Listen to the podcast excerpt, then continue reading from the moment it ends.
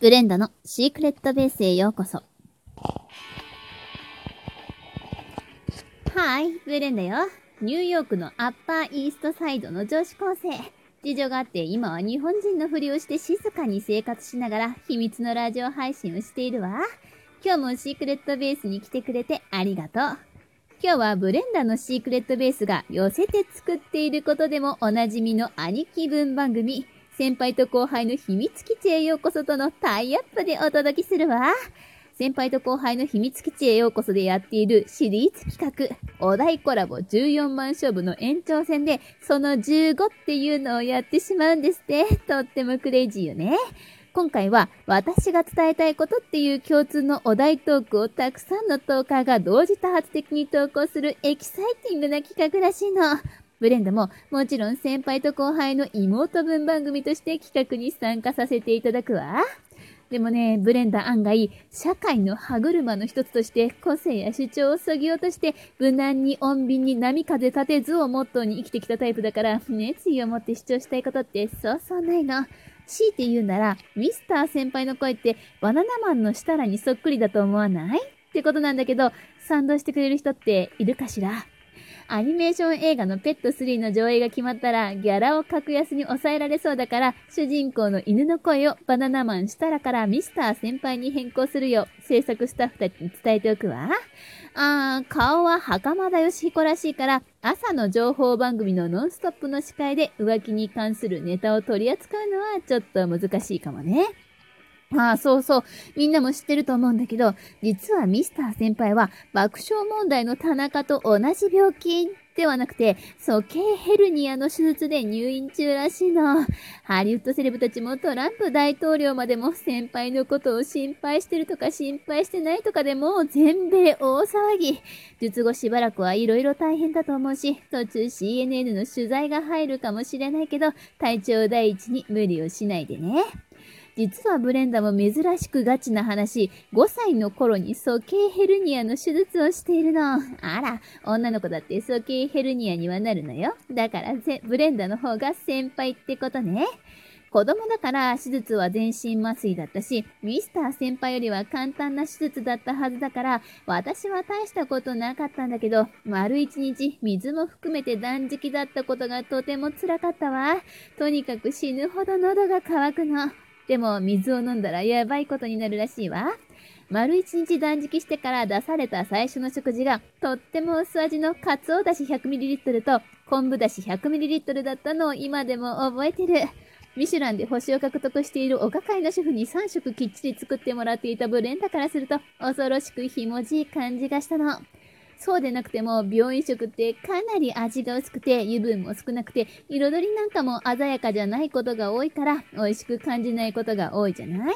ちょっと辛いわよね。そこで、こじつけ的に思いついたわ。トークテーマ。鼠径ヘルニアの先輩ブレンダが先輩風を吹かせて伝えたいこと。周りの人にも愛される病院食を美味しそうに食べる方法を7つのポイントに分けてお伝えするわ。トークテーマを発表するまで長かったわよね。尺を稼いでやったの。では早速ポイントその1。術後の断食期間に最大限上や乾きを味わう。空腹という調味料ほど食事を美味しくさせるスパイスはないわ。今こそド M 根性を発揮して食事を最大限楽しむためと思って上上や乾きを楽しむのよ。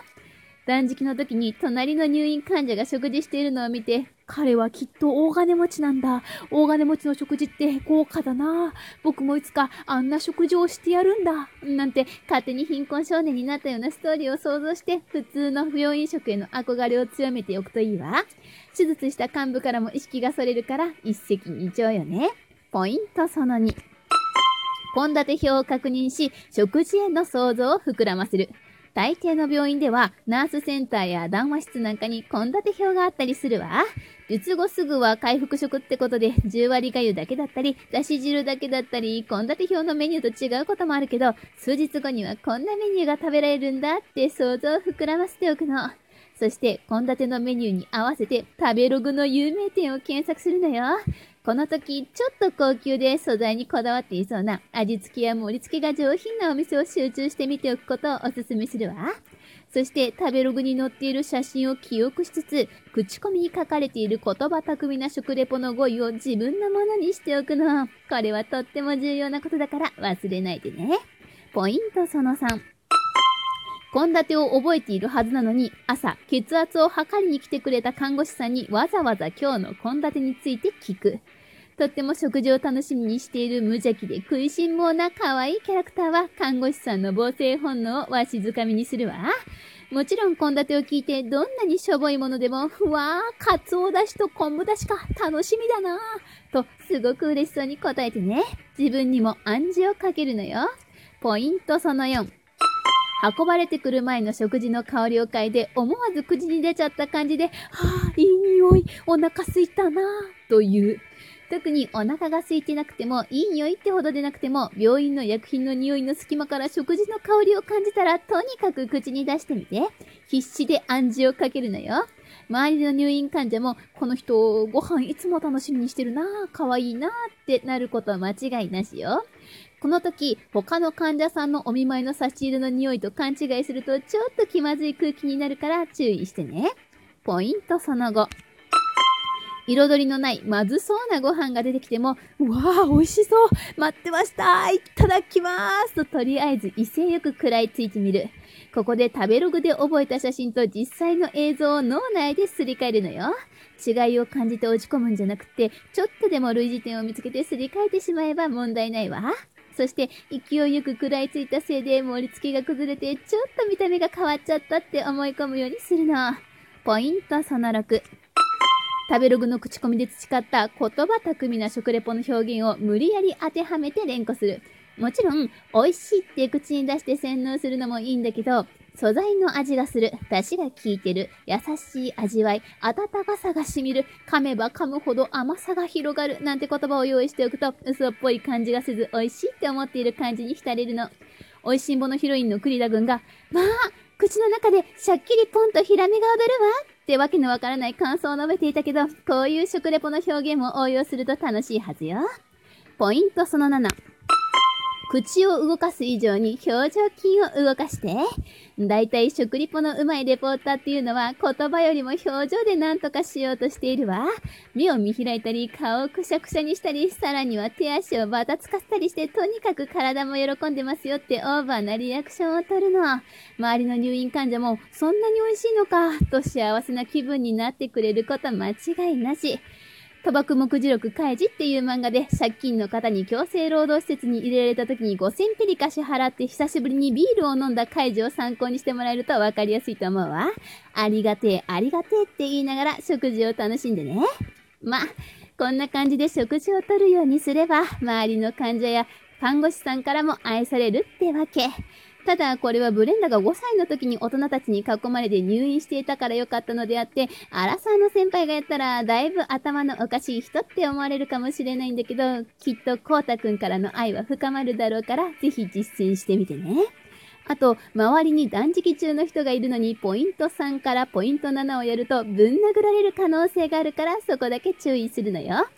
入院生活は辛いこともたくさんあると思うけど、ラジオトークの配信でも聞きながら少しでも入院生活をエンジョイしてみてね。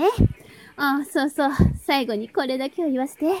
先輩と後輩が AKB48 なら、ブレンダは NGT48 ぐらいの妹分な関係性ってことで、ラストに涙のスピーチをするわ。もちろん、ブレンダのことが嫌いな人もいると思います。でも、皆さんに一つだけ、お願いがあります。私のことは嫌いでも、先輩と後輩のことは嫌いにならないでください。なんでやったのかしら。やらなければよかったわ。